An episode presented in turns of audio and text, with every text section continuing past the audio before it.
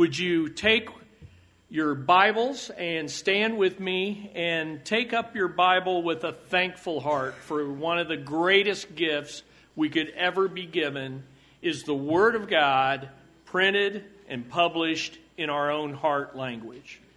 Turn with me to Romans 15, 1 through 6. Romans 15, 1 through 6. Page 1128 in the Bible in front of you if you need a Pew Bible. And let us listen, for as the Bible is read, God is speaking. Romans 15, 1 through 6. We who are strong have an obligation to bear with the failings of the weak and not to please ourselves.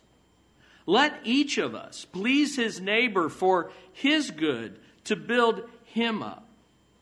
For Christ did not please himself, but as it is written, the reproaches of those who reproached you fell on me. For whatever was written in the former days was written for our instruction, that through endurance and through encouragement of the Scriptures we might have hope.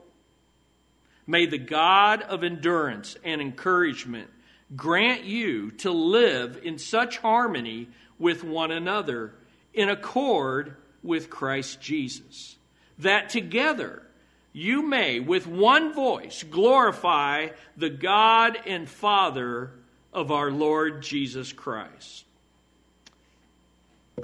Let's pray. Father, we come to you in the name of the Lord Jesus Christ. And we come to you having sung together, and we pray, Lord, that our harmony and unity in praise and in listening to your word and in hearing your word preached will be pleasing to you. And yet, Lord, we are not perfect as a church or as individuals. We need to grow in our unity. We need to grow in our harmony. And we pray, Lord, that your word preached through our pastor would unite our hearts to grow closer to you and to one another. Lord, may we not let anything that is minor and secondary and personal preference and opinion drive a wedge between our hearts and disrupt our unity that we have in Christ Jesus. We pray this, Lord, because by Him and through Him it can become a reality.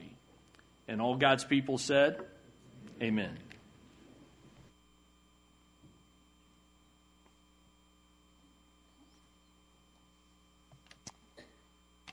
Well, I have some good news, and yes, I have some bad news this morning. The good news is everyone who has received Jesus Christ as their Lord and Savior is going to heaven. We celebrate that good news. The bad news is we're traveling there together. It's easy to get out of sorts with the people around us, isn't it? The story is told of a little boy sitting on the front steps with his face cradled in his hands. He's looking very upset. His father comes out and sees him and asks him what was wrong. And his sad son looked up and said to his father, Well, just between us, Dad, I'm having trouble getting along with that wife of yours. Well, just between us here this morning, Christians sometimes have trouble getting along with each other here in the church. So far in this series of Code of Conduct here in Romans 14 and 15, we have learned that disunity in the church is nothing new. In fact, most of it is actually caused when Christians disagree over what Paul calls these opinions or these disputable matters. That is, these gray areas, these issues uh, that are non essential. In the church at Rome, in which Paul's directly writing to, the disagreement among these Christ followers was over uh, special diets and special days, whether it was okay uh, in that day and age, in Paul's day, to eat meat that was previously offered to idols, whether or not to keep the, the kosher laws of the Old Testament, whether or not to drink wine, or whether or not to observe the Sabbath or other holy days. And, and this was causing contention within the church of Rome. And so the stronger believers, and that's what Paul alludes to them, they were criticizing the weaker believers because they were, they were still hanging on to their past. And they hadn't yet grown to the point of, of fully exercising their liberty in Christ. And the weaker believers, as you might imagine, where they were condemning the stronger believers as unspiritual, even worldly, because they were exercising their liberty in Christ in these non essential issues. And as you might imagine, this judgmental attitude on both sides was causing quite a stir within the church at Rome. Reminds me of another story about a little girl who was forced to eat alone at a small table in the kitchen as part of her discipline for disobeying. And as her parents tried to ignore her, they heard her pray out to God out loud I thank you, Lord, for preparing a table for me in the presence of my enemies. And unfortunately, that's how we can kind of view one another, even in the family of God. And specifically, view people who disagree with us on these issues. We view them as our enemies. But Paul says, no, no, they're not our enemies. We're actually brothers and sisters in Christ. So then, how do we get along when we disagree over such trivial issues? Well, in the first message, we learned that we are to welcome one another you disagree with. And we're to do so, Paul says, without passing judgment on someone else's personal convictions in these disputable matters. Why? Because Paul says, listen, God has accepted you and that person. And so we should accept them. Plus, Paul tells us that God is our judge, and there's going to be a day where each of us will stand before God Almighty, and we will give an account of our own lives. And then last Sunday, we learned that, that love is always better than liberty. The issue is not whether we actually possess liberty in Christ. Listen, as a Christ follower, you have liberty in Jesus Christ. Amen? We should celebrate that. But rather, the issue is how should we exercise our liberty in Christ? And Paul tells us, we saw this last Sunday, he says, listen, do not let, don't let your liberty destroy your brother or sister in Christ. Don't let your liberty in Christ, how you exercise it, even destroy your testimony for Christ. And most of all, don't let your liberty in Christ destroy the church, the church at large. Instead, Paul says, listen, let your love for Christ and even your love for your fellow Christians here choose to limit your liberty. Now, as we move from uh, Romans chapter 14 here and we move into Romans 15, Paul's still talking on the same theme. The two chapters are connected here, but what it's interesting to note is what Paul doesn't say in these two chapters. Uh, you may have noticed that he never says, prove the other person wrong. When you read through Romans 14 and 15, and you see this for yourself, the strong are never told to convince the weak that their conscience and convictions are wrong. Now, that's a rather fascinating insight because, by definition, it's always better to be strong or weak. Well, uh, we know that. Our culture says it's better to be what? Strong. Yeah, who wants to be weak? I mean, we're, and we're, in fact, let's be honest, we're even taken back that Paul would even use the word weak to, to categorize another believer. But that in our, our thinking, in our culture, that's a taboo, even. Weak, strong. Everybody wants to be strong. And yet, Paul, he doesn't make that sort of argument here in Romans 14 and 15. Nowhere does Paul tell the strong to actually convert the weak. He doesn't even say, hey, teach them patiently. Teach them graciously. And nowhere does Paul tell the weak to just get with the program, to grow up, to, to change their convictions over these non essential issues. Instead, Paul says something like this Let the strong be strong, let the weak be weak, and above all, let both the strong and the weak get along together in peace and worship together in unity. Now, any logical person here right now is thinking, well, how in the world is that possible? I mean, all you got to do is look at your own family, right? I mean, even if you don't have any kids and it's just you and your spouse, that's a, that alone right there is enough to figure that out. How is this possible? And Paul says, listen, it's possible when we live for the good of others and ultimately for the glory of God. Paul says that's when it's possible. This is what Paul calls us to in the gospel of Jesus Christ. And so, if you are a Christ follower here this morning, if you claim to have believed the gospel and Christ has transformed your life, you've been born again, this is our calling, by the way. This is what Paul is calling us to. This is the key to keeping unity in the gospel. We are called to live for the good of others and the glory of God. In fact, Paul exhorts us right here in verse 2 of chapter 15. He says, Let each of us please his neighbor for his good, to build him up. And then Paul prays this wonderful prayer in verses 5 and 6 where he says, May the God of endurance and encouragement grant you to live in such harmony with one another in accord with Christ Jesus that together you may with one voice, in other words, in harmony, in unity, glorify the God and Father of our Lord Jesus Christ. This, this is the key to keeping unity in the gospel living for the good of others and the glory of God. And so, what we see here now in these six verses is a principle, a pattern, and then a provision. A principle, a pattern, and a provision. In other words, Paul lays out this principle for us. He's going to give us a principle which we apply in our lives. He then gives us a pattern to follow. And then he says, I know you can't do this on your own, so let me give you a provision here that you have, to, which makes all of this possible. So let's unpack it. Let's look at it. Number one, the principle. Don't live to please yourself. That's the principle. Don't live to please yourself.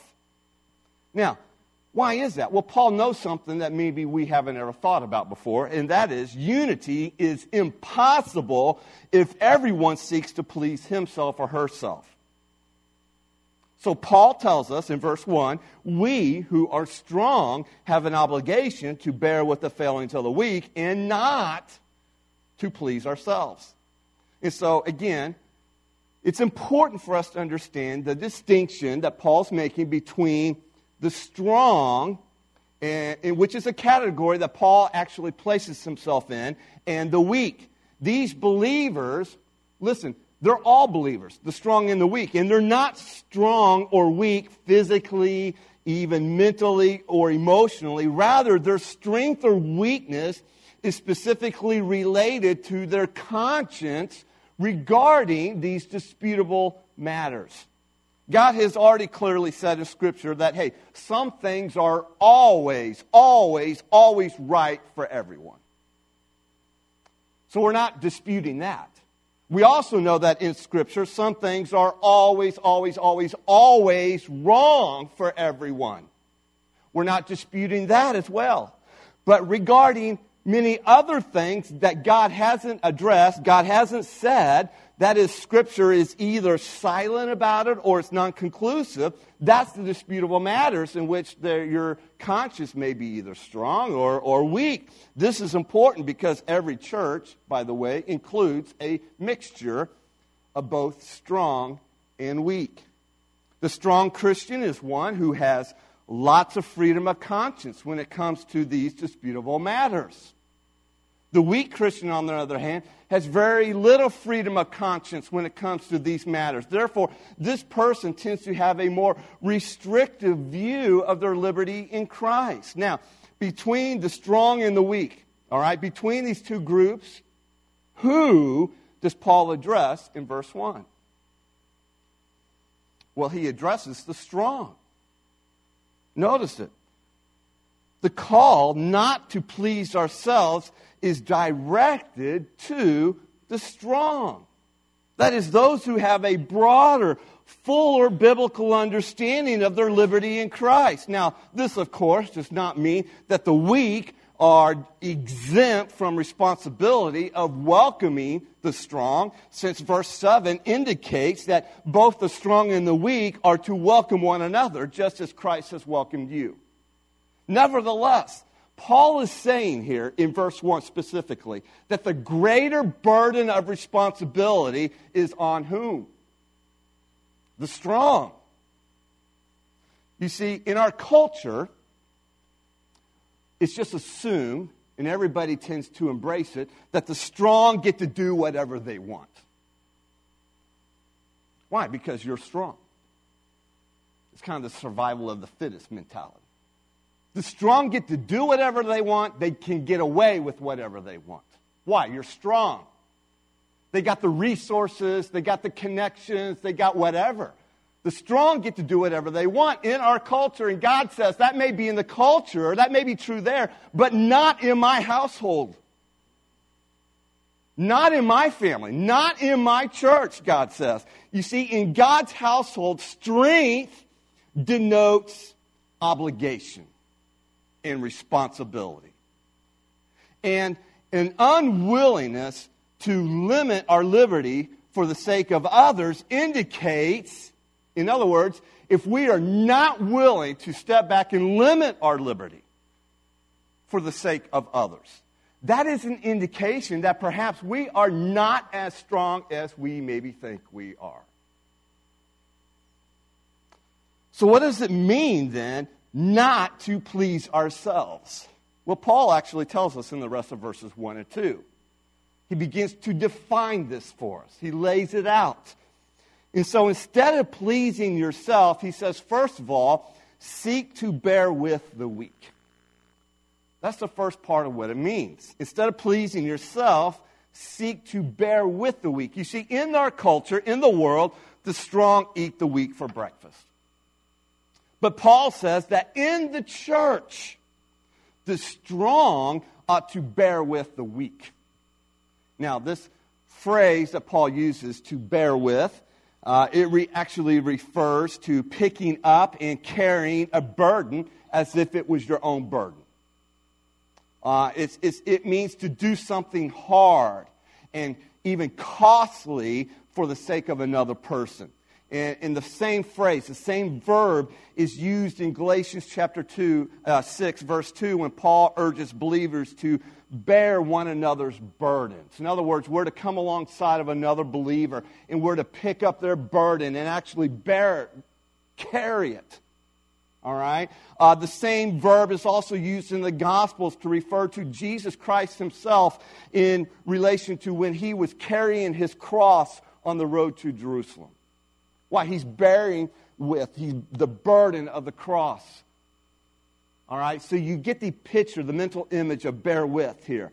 Therefore, to bear with the weak means to help carry or to help support their failings or their weaknesses in these disputable matters. This doesn't mean, though, that the strong have to agree with the position of the weak.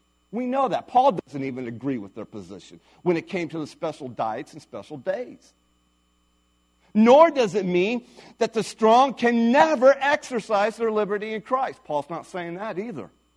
On the other hand, neither does it mean that the strong only put up with or, quote, tolerate the weak like a person who tolerates someone who's annoying. We all know that, right? You got a coworker, a somebody at school, a brother, sister, uh, and you kind of, man, I got to bear, I got to tolerate that person at the job now. He's so annoying.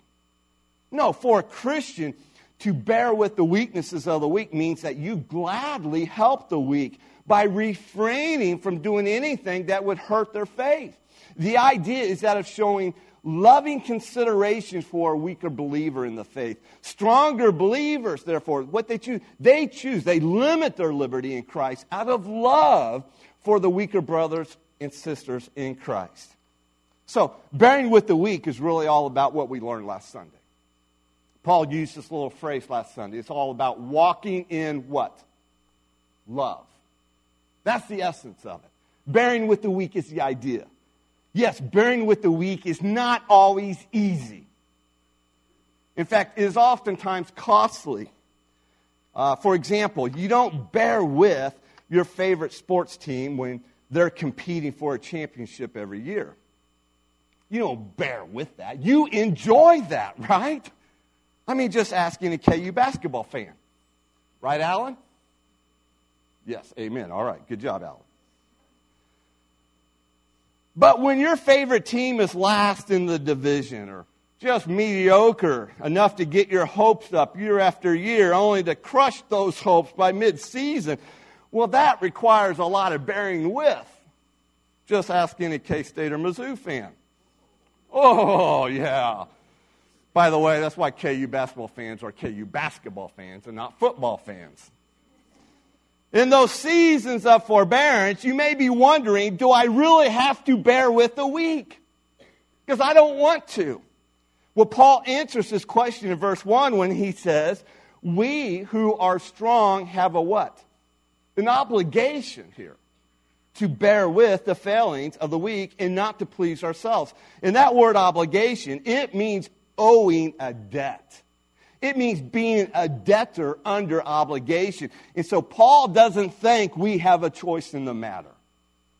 It is a responsibility. It is an obligation on behalf of the strong here to bear with the weak. Paul says we owe this kind of love to our brothers and sisters in Christ. I love what Ray Stedman writes in regard to the stronger believer bearing with the weaker believer without forcing your opinions or changes upon them that they're not ready to assimilate or embrace.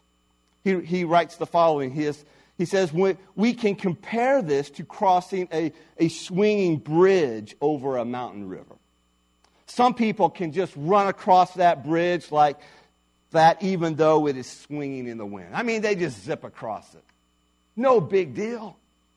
They are not concerned about the swaying of the bridge or the danger of falling into the torrent below, but others are very uncertain on such a bridge.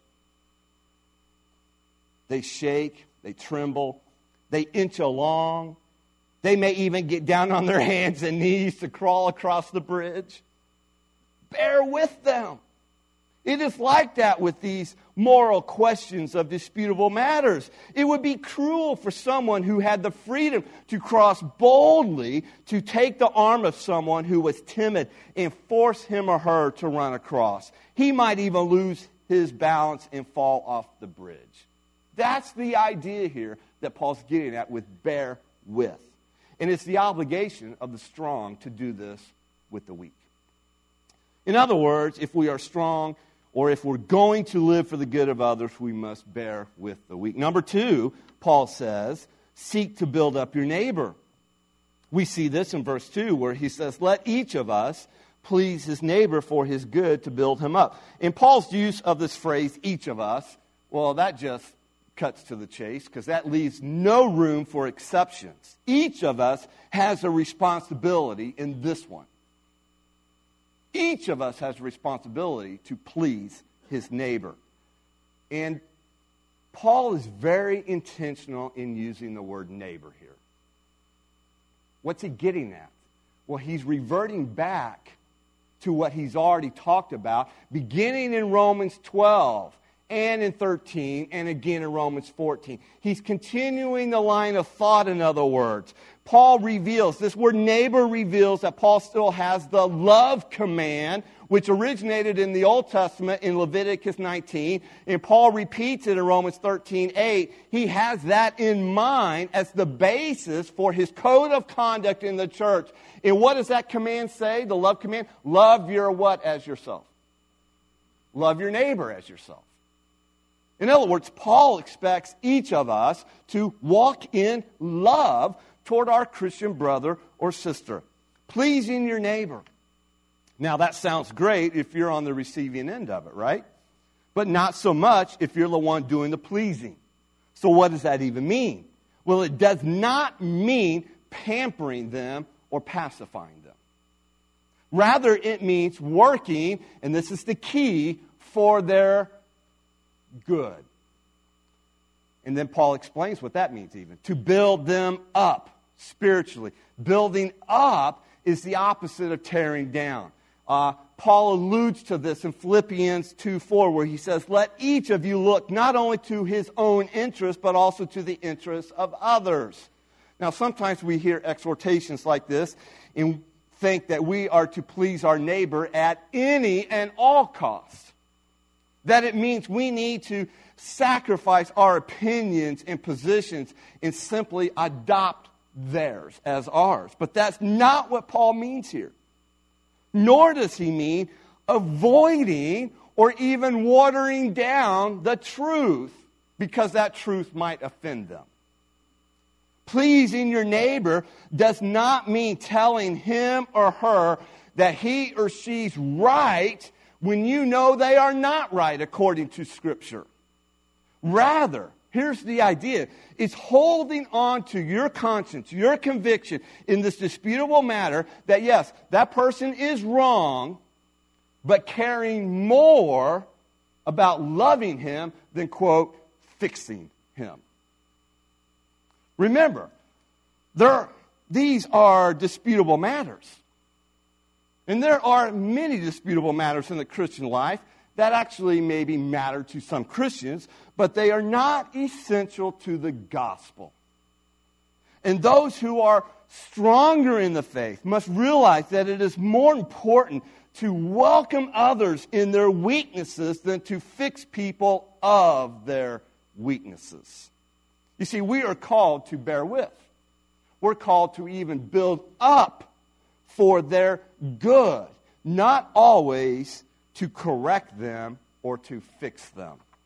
Now, someone here, perhaps maybe more than one, perhaps many of you, may object. And your thinking might be like this Loving them involves helping them to see that they are wrong.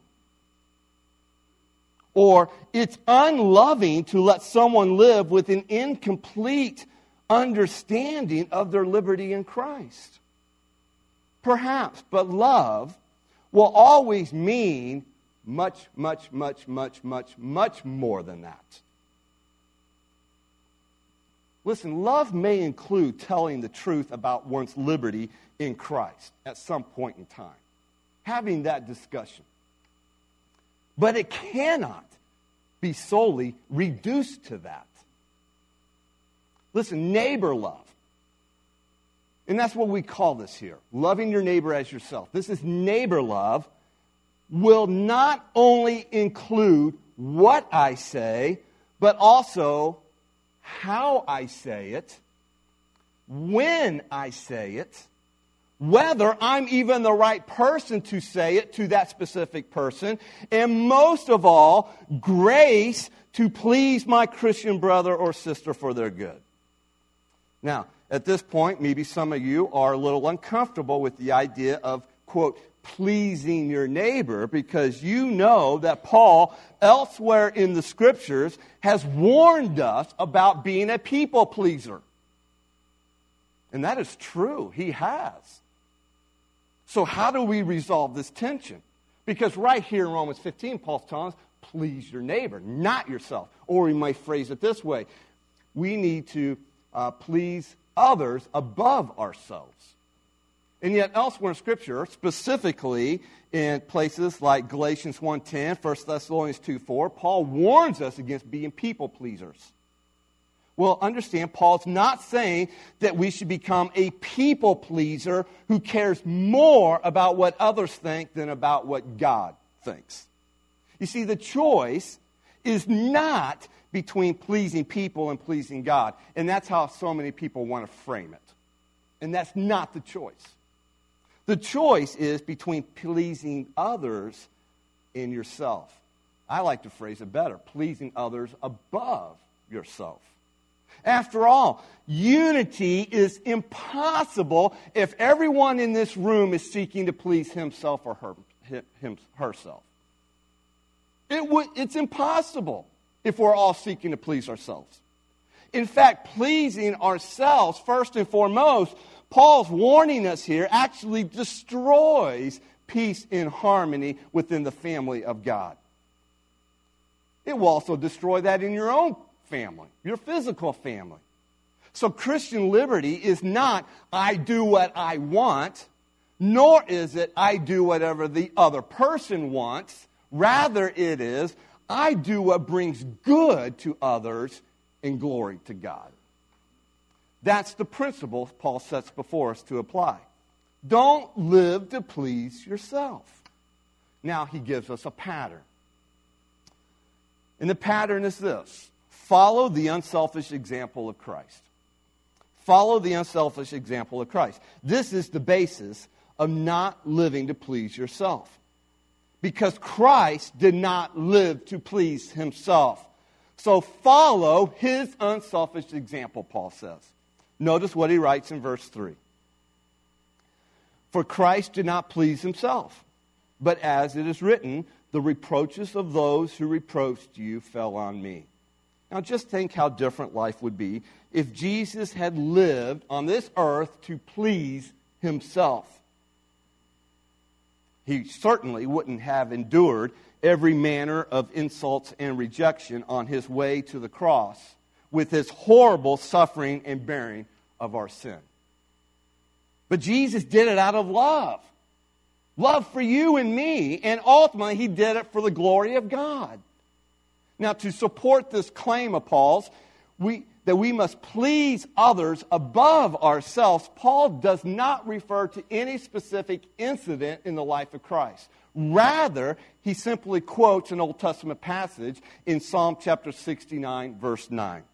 And in that specific psalm, King David is pictured as taking the abuse of the people because he stood up for God. This psalm, by the way, uh, this specific part of the psalm is quoted all throughout the New Testament, many places. It's cited or alluded to, and it's always in reference to Christ.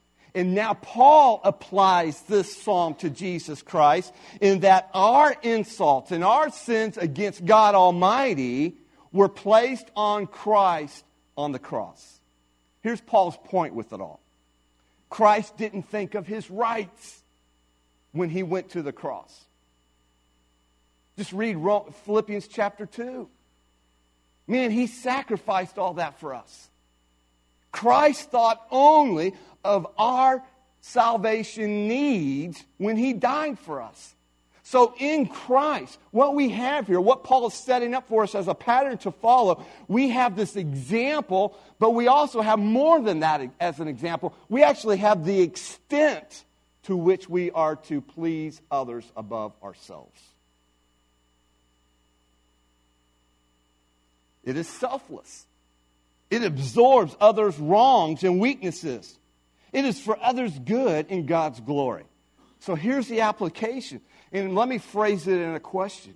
If Jesus gave up the glory of heaven in his own life for your salvation, then shouldn't we then, as Christ's followers, be willing to give up our liberties in these disputable, trivial issues for the good of our neighbor when love requires it. That's the application. As one commentator writes, if Jesus could endure the insults of others, we should certainly be willing to put up with the minor irritations from Christians with different viewpoints on such issues. You see, in light of what Jesus was willing to bear for us, shouldn't you be willing to give up your liberties to help your weaker brother or sister in Christ? Isn't it worth denying your preferences to help others grow in their walk with Christ? Think of it this way compared, compared with what Christ suffered on the cross to give up a liberty like eating meat in Paul's day is trivial indeed. And so, if you're a believer here today, you are likely a stronger brother or sister in some area.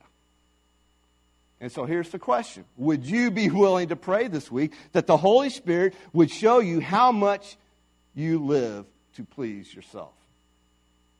By the way, FYI, we all struggle to live to please ourselves. Have you found that to be true? Know, let's, let's admit it. We're, we're all sinful and selfish by nature. And so our default mode is always to live to please me first. Let's get it out on, let's just, that's who we are by our natures. That's our default mode. And so Paul is countering that. And would you also pray that God would give you the power then to genuinely live to please the people He's put you around, to put their interests before your own for their spiritual good? And so we have a principle and we have a pattern. And the principle is don't live to please yourself, but the pattern is follow the unselfish example of Christ. And now we have the provision. We have hope to live in harmony with one another. Now, why does Paul focus on hope here? Because we will never live this out. We will never apply the principle and will never follow the pattern to live in such harmony with one another without some kind of hope. Paul knows that we need hope to do this, to live as self denying servants of love who follow the unselfish example of Christ. And that's exactly what God gives us here. He gives us hope that this is possible. You're like, I'm not sure I believe you, Bruce. All right, then look at it with me. Look in verses 4 through 6, because here it is. For whatever was written in former days was written for our instruction, that through endurance and through the encouragement of the Scriptures we might have, what's it say? Hope. May the God of endurance and encouragement grant you to live in such harmony with one another. What kind of harmony? What he's been talking about since Romans chapter 14 up until now. In accord with Jesus Christ, that together you may with one voice glorify the God and Father of our Lord Jesus Christ. So, how does God provide us the hope of endurance and encouragement to live in such harmony that he's been talking about? Well, he does it by two means. He does it through the scriptures and he does it through the Spirit. Through the scriptures and the Spirit. You got it? He does it. You get hope, encouragement, and endurance to live in such harmony through the power of the scriptures and the power of the Spirit. Look at it with me. First, we have the instruction of the scriptures for our endurance and encouragement. Now, Verse 4 may seem like this bit of a detour that Paul's taking here, that he's just kind of rambling, but it's not. This is very intentional. Paul is reminding us how essential the scriptures are for our endurance and encouragement in living as self denying servants of love. Now, I know that's a little bit foreign to our thinking, but here's the question Have you ever wondered why we have the Old Testament scriptures in our hands? And by the way, scriptures here, what the things that were written in former, when Paul says it in former day, it's, it's allusion, it's reference to the Old Testament scriptures. So, why do we have the Old Testament scriptures? Well, they were written, Paul says, for our instruction, but with a purpose that through endurance and encouragement of those scriptures, the instruction of those scriptures, you might have hope. It's been well said that the greatest commentary for understanding the New Testament is actually a very thorough grasp of the Old Testament. This means if you really want to understand God's Word, we must not neglect the Old Testament.